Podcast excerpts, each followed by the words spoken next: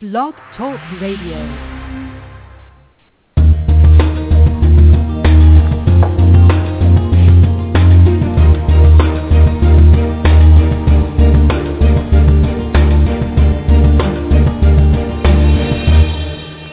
Good morning and welcome to the Inclusive Class Podcast.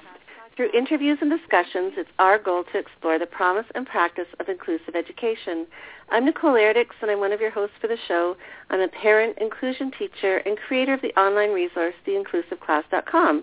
And joining me here on the Inclusive Class this morning is my co-host, Terri Mauro. Good morning, Terri. Good morning, Nicole, and welcome to all our listeners. I am Terri Mauro. I'm the author of 50 Ways to Support Your Child's Special Education, and I write about special needs for About.com at specialchildren.about.com. I'd like to mention anybody out there listening to us live that we are not taking phone calls, but the chat room will be open if you'd like to stop in and suggest a question. I'll try to work it in if we have time.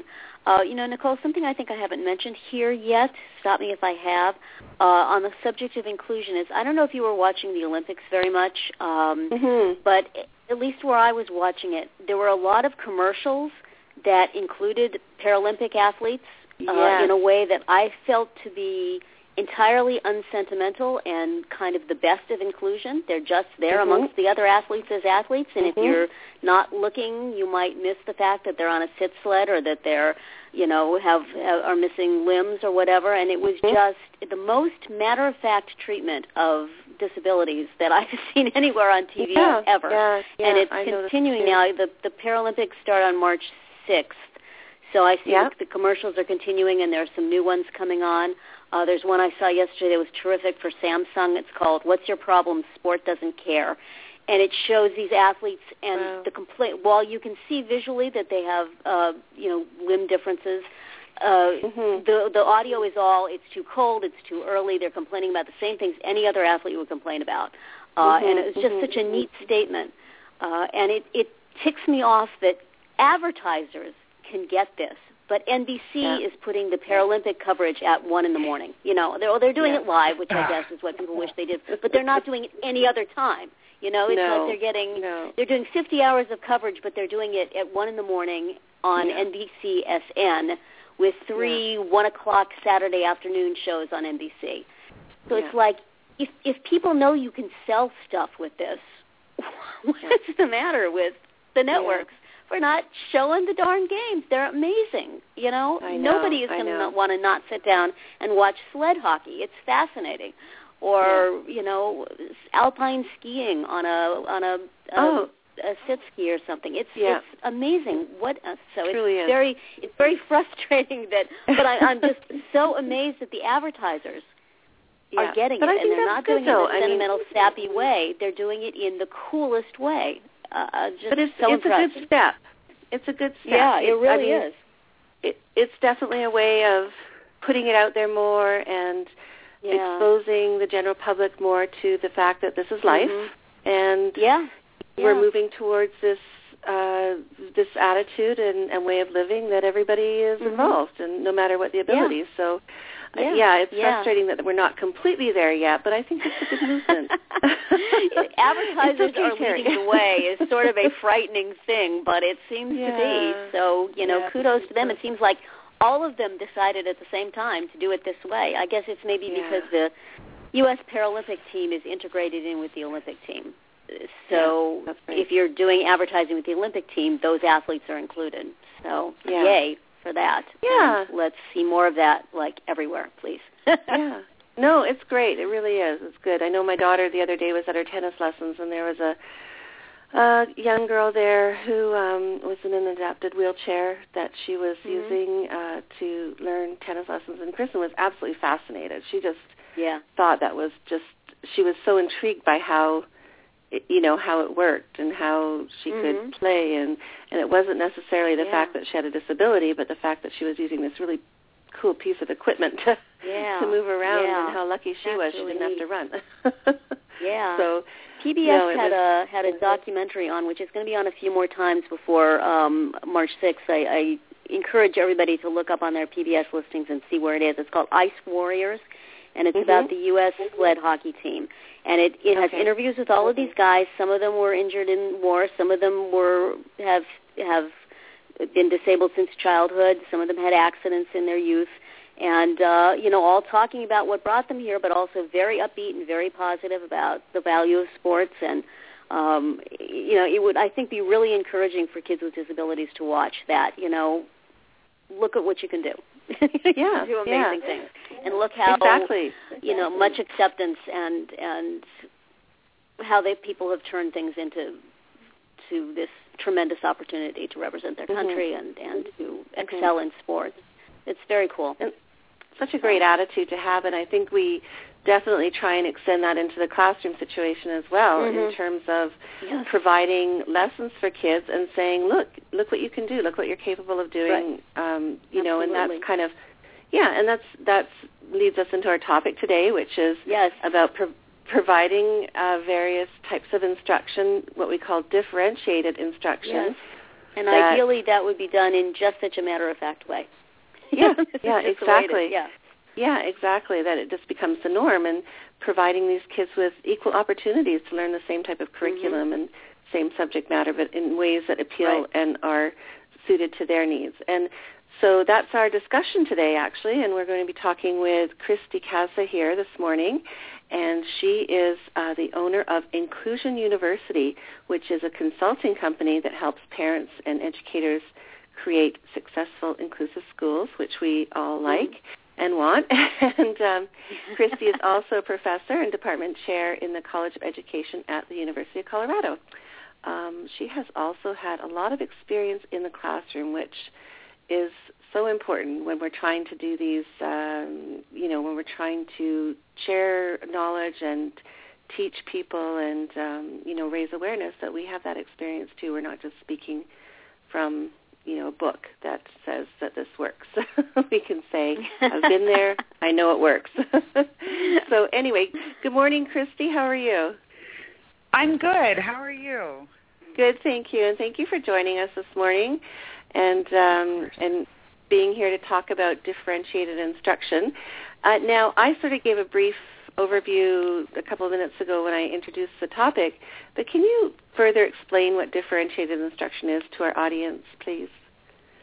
Absolutely. Um, you know, kind of piggybacking on, on your introduction around, you know, the example of the Paralympics is, you know, shouldn't shouldn't uh, a variety of ways, you know, for for people to learn and for people to be involved just be the norm in classrooms? And absolutely, and that is absolutely where education is moving, um, following up with ideas of universal design for learning. And so right now in, like, for example, our teacher preparation program at University of Colorado, all of our classes infuse the ideas of universal design for learning. And so teachers learn right from the outset that they have to design instruction that will include everyone within their classroom. Not mm-hmm. only instruction, but the physical space and how people access information and how um, people interact with each other. And so the idea of differentiated instruction really follows from this move of universal design. And so mm-hmm. if we're going to define differentiated instruction, really it's about utilizing multiple learning styles for students. And so if I'm going to teach a lesson, I need to make sure that I am teaching the content not just in one way, um, but mm-hmm. in many different ways. So I want students mm-hmm. to have all different types of experience to take in the content, to process the information, and to share what they know.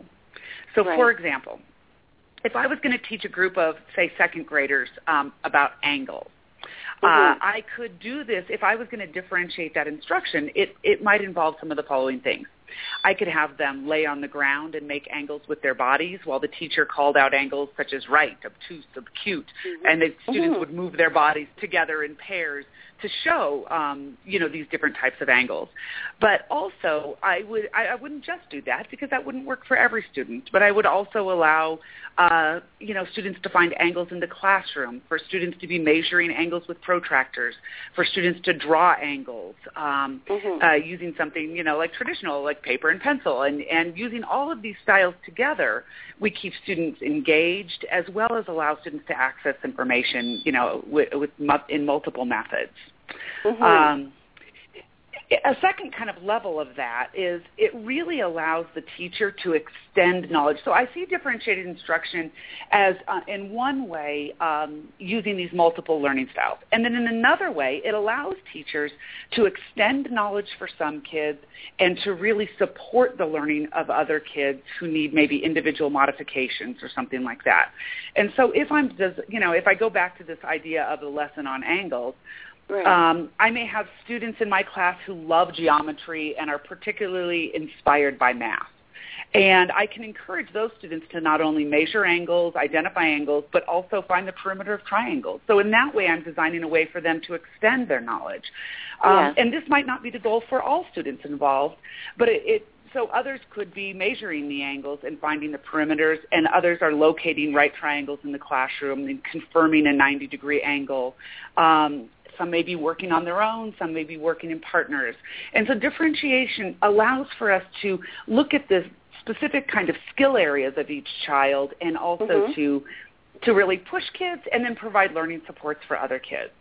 Mhm. And I'll tell you, probably my favorite thing about differentiated instruction is it helps us to move away from this kind of static understanding of student ability. And so Yes. often in classrooms, I'll go in and work with a teacher and they'll say, well, this is my low, this is my medium, this is my high. Mhm, And mhm. what you find when you spend time and sit down with these kids and talk with them is that these ways of understanding kids are not necessarily representative of their ability, nor are they al- always useful, or probably I would say they're not ever useful. yeah, And yeah, exactly. Yeah. When you differentiate instruction, you really can get in to say, you know what, this is a kid who may struggle in one area, but in this area they can just fly, and Mhm. and it and it really allows them to go in that direction. And I love that concept because I know, for example, my daughter, uh, in her school situation, which is very pencil paper oriented, because there's Yeah. a lot of, you know, a very fast-paced curriculum that has to meet certain benchmarks at certain times. And that's just not her thing. She just, I mean, she does Yeah. well. She's adapted. She's coping. But if you take her out of that situation and give her materials to handle and and art and you know just there, there's a variety of ways that she can represent her learning so fantastically that you know you just Right. think wow if only she had an opportunity to do that in school and show her teachers what she's really capable of because Right. that, those are her strengths and that's where um you know that's where she shines and i think that's it's a great opportunity for kids to do that because it really uh, not only demonstrates their knowledge but gives them confidence too because they're capable and they're successful and um, you know being recognized for what they can do. So it's definitely a, Right. a self-esteem issue as well. I think. So now um, you mentioned earlier while you were sort of giving some examples of how differentiated instruction can happen, some strategies. Um, for example, a student using their body, or um, what are some other ways that, uh, or other other strategies for broad differentiation that students can, or that teachers can have students do? Right. Um, you know, it, there's a lot of different structures that we can teach teachers uh, that will allow them to kind of easily implement differentiation. And so many teachers use things such as learning menus, and Mhm. a lot of these are available um, online. So if people were to Google learning menus, differentiated instruction, they would find examples of these. I'll also have a lot up on my uh, website, inclusionu.com. Um, Okay. Or they do things like um, think-tac-toes or another structure that I use and teach teachers called You Pick It. And so basically what these are, though, all of these just have fun names that teachers use in classrooms, and teachers use these all the way from kindergarten up through high school. Mhm. Um, but but what the basic of like say for example a learning menu is is it is um, it's it's a structure that focuses on one topic for for example we could talk about photosynthesis and then students would have a variety of activities that they would choose and participate in throughout the entire learning menu. And so there might be an appetizer that everyone has to participate in. So that could be something like uh, write the chemical equation for photosynthesis And then there would be a, another section called the entree. And the entree could have three different ideas around one curricular goal. And so an entree for photosynthesis could be to draw a picture that shows what happens during photosynthesis or write two paragraphs about what happens or create a rap song explaining what happens during photosynthesis. And all of these different ideas allow students to represent knowledge in a form that makes sense for them, in a form that allows them to show what they know using an area of strength of theirs. And mm-hmm. uh, these menus go on to have things like side dishes and desserts that offer different goals within that lesson, you know, for students to pick, so different curricular areas. So they may go on to talk about respiration and, you know, different, different types of elements that are involved in this lesson. But what happens typically when teachers are using this is they um, might start their lesson with some sort of a mini lesson, giving, providing information to students using technology, demonstration, um, having students get into their book a little bit with some active engaged learning strategies, and then right. students go on to, to engage in their menu activities. And they really are encouraged to start to think about how do I learn best, which is a really powerful message for children that we often don't engage in. Um, in fact, I don't really think I started to think about how I learned best until I was in grad school. Um, but I just really, I would have loved to engage in that, I think, as a young child, to think, what kind of a learner am I? How do I access this information? And so using menus or um, different choice types of activities that provide multiple ways for a student to engage in the content really allows that student to think about what kind of a learner am I? Would I best represent my knowledge through drawing something, through working on the computer, through creating something with a with a friend or a, you know something like that. And so we're empowering children to focus on their strengths when they're making these choices. Um, you know, throughout these lessons. You know, mm-hmm. unfortunately, mm-hmm. special education has traditionally been a bit of a deficit field right, where right. we focus on what kids struggle with. And I think what yeah. special education has been moving to over the last 10 years is a strength-based orientation where we really say, what what are children good at mm-hmm. and how can we support them to develop their strengths so they can mm-hmm. be successful. Yeah. And if you think about what we all do in the world, we use our strengths to be successful. And so we want to teach children to do the same thing. Yeah. Mm-hmm. No, that's a wonderful point. Thank you. Terri, did you have a question yeah. for Christi? I I really love the sound of what you're talking about. It's exciting, and I think it's all absolutely right ideas. But as we discussed a little bit before the show started, where is this actually happening? Because you know, as a parent, as a parent, I read stuff, I listen to stuff, and I say, yeah, you know what? That's that all sounds great, but I have never seen it in captivity. Um, is this sort of thing at all widespread? Is it is it just happening in certain little pockets? How do teachers and whole schools learn to do this? Because it's it's a big change, and it's one that I bet a lot of educators have trouble wrapping their minds around. I think it's less work eventually, but more work right now and more expense. How does how does a school get to implementing this? And and do you have any yeah. statistics as to how many actually are? Oh, it's great questions. I mean, you know, this is wet part blanket, of some of the difficult as I dump work a wet around. blanket on the proceedings. yeah, yeah, no, it's all good. We can absolutely talk about these things. You know, um, it's absolutely some of the, the greatest challenge we have in inclusive education right now is we have the research base that shows that all students achieve more when they're in inclusive classrooms. We have the research mm-hmm. base that shows how to implement universal design and accommodations and modifications and technology. Yeah. Um, but but actually doing the work within schools is is a greater challenge. So one of the ways this is being implemented is our teacher preparation programs are really responding to this new research base. And so, for example, mm-hmm. if you come through the University of Colorado, you're going to be duly licensed. We have all-inclusive programs for dual licensure. And so our mm-hmm. teachers are learning from the outset universal design methods. And so, you know, what we're doing then is tracking them as they go into schools and making sure that these kind of strategies are being implemented. So that's one of the moves that's being done is in teacher preparation. Um, mm-hmm. And then the other thing that's that I do see, you know, and and when you ask, you know, is it happening everywhere? Well, no, you know, it's not happening everywhere. Where is it happening?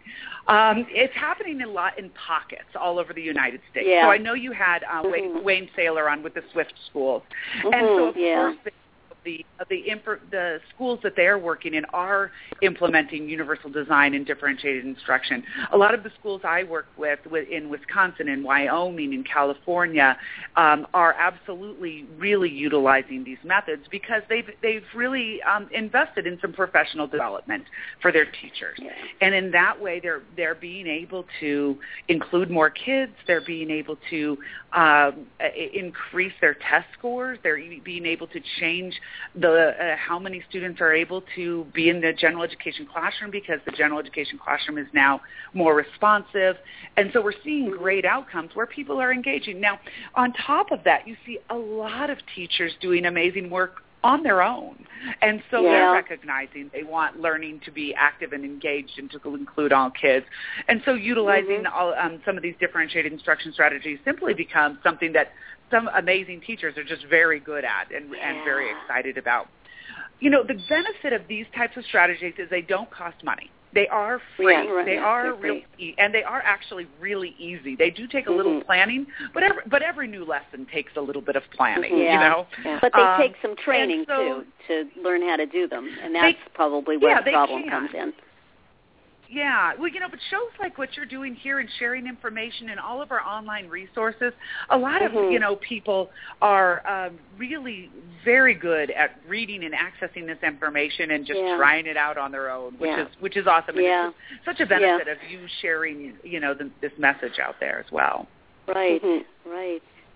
Um, you know, as a parent, also, I, I find a lot of parents just really don't have access to this information either, and so there's a resistance Right. to wanting your kid to be an inclusive classroom because of it. Where are some places that parents can find resources? So the first step to advocating for this, which is a whole other question that it's difficult to know how to do, but the Mhm. first step is understanding, well, number one, knowing it exists and that your kid is not just going to be dumped into a classroom where everything is at a higher level than they are and they're just going to sit in the corner being neglected. Right.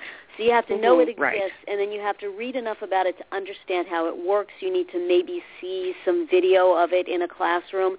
Are there those sorts of, of resources for parents? I know teachers can get them in, in teachers uh, education, you know, uh, colleges and um, Right. programs, but is there an education opportunity for parents on it other than just, Mhm. are there some books you would recommend? Are there some websites? Are there places to see it on video? Oh, absolutely, absolutely. You know, and that's I would say over the last few years we have really started to flourish in an information sharing, you know, era. So one thing is Mhm. my my website will be up in the next day or so, and so people can go to Okay. inclusionu.com, and I will link to all kinds of resources. Not I, I I'll have a weekly video that's up.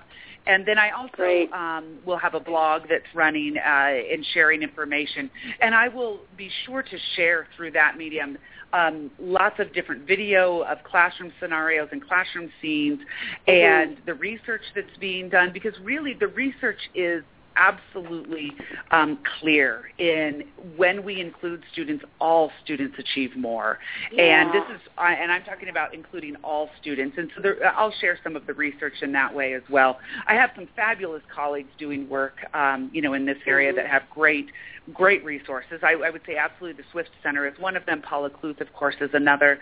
Um, and you Mhm. could go on their, you know, people could go on their websites and access information. But I'll, I'll, sh- I'll share all of that on inclusionu.com so people can, um, you know, can easily link to that because I, I Mhm. agree. It's, it's sometimes very daunting to try to begin to understand all of this.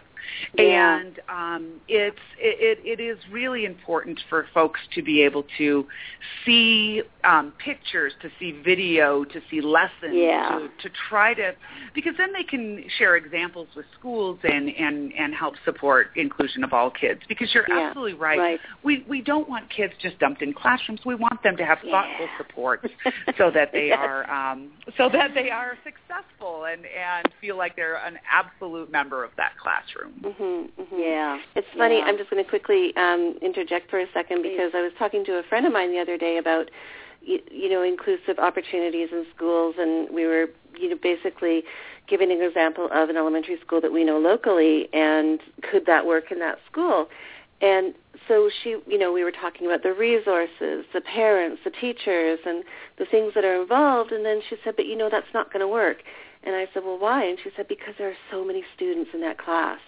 And I thought, yeah, you know what? Like, we have all these resources and we have the knowledge and we have the um, the parents and the and the teachers on board with this, but we really need to get the school districts too to say, Yeah. um, you know, we're going to set it up for you properly as well.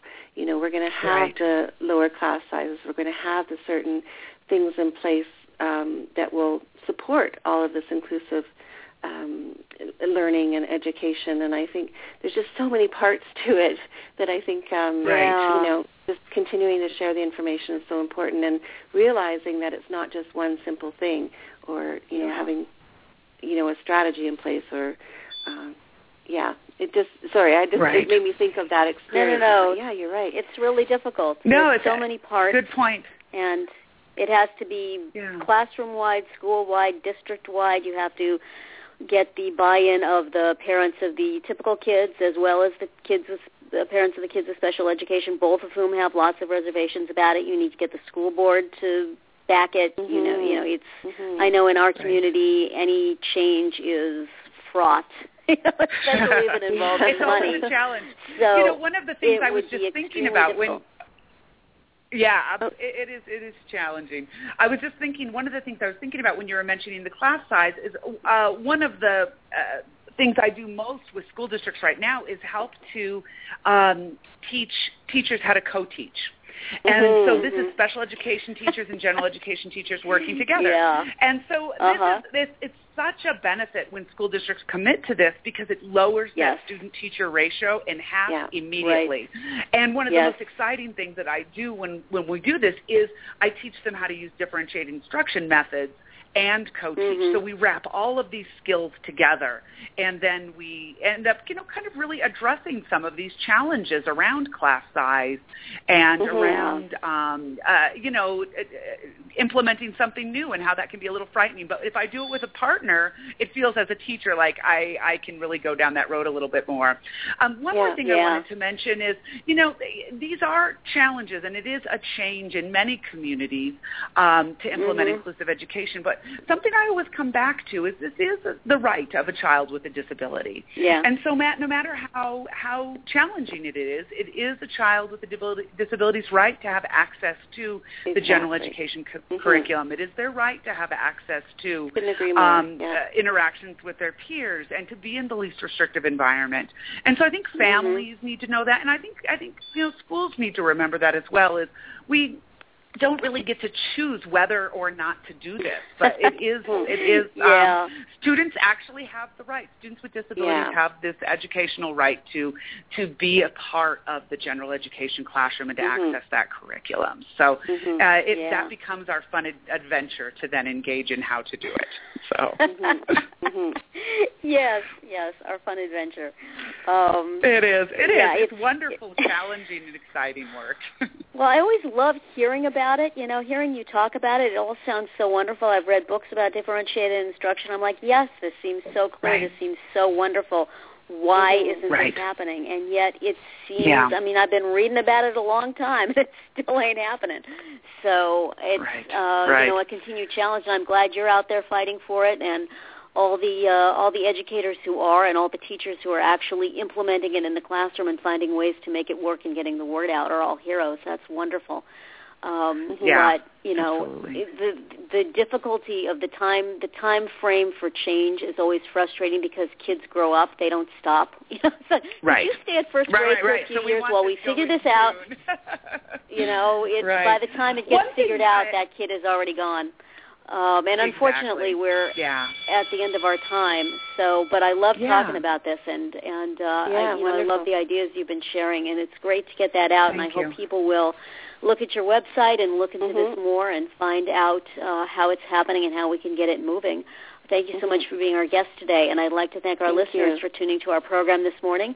We will be back next week at the same time with our guest, Charmaine Thainer, who will talk with us about IEP meetings, everybody's favorite springtime ritual, IEP meetings. Thought you would like that. Not, Please hide under your desk and listen to us. Um, in the meantime, you can follow us on Facebook and Twitter, where Nicole tweets under the name inclusive underscore class, and I am at Mamatude, M-A-M-A-T-U-D-E. And finally, you can download our past podcast as well as this one for free on Stitcher and iTunes. Goodbye, everybody, and have a great week. Goodbye. Bye.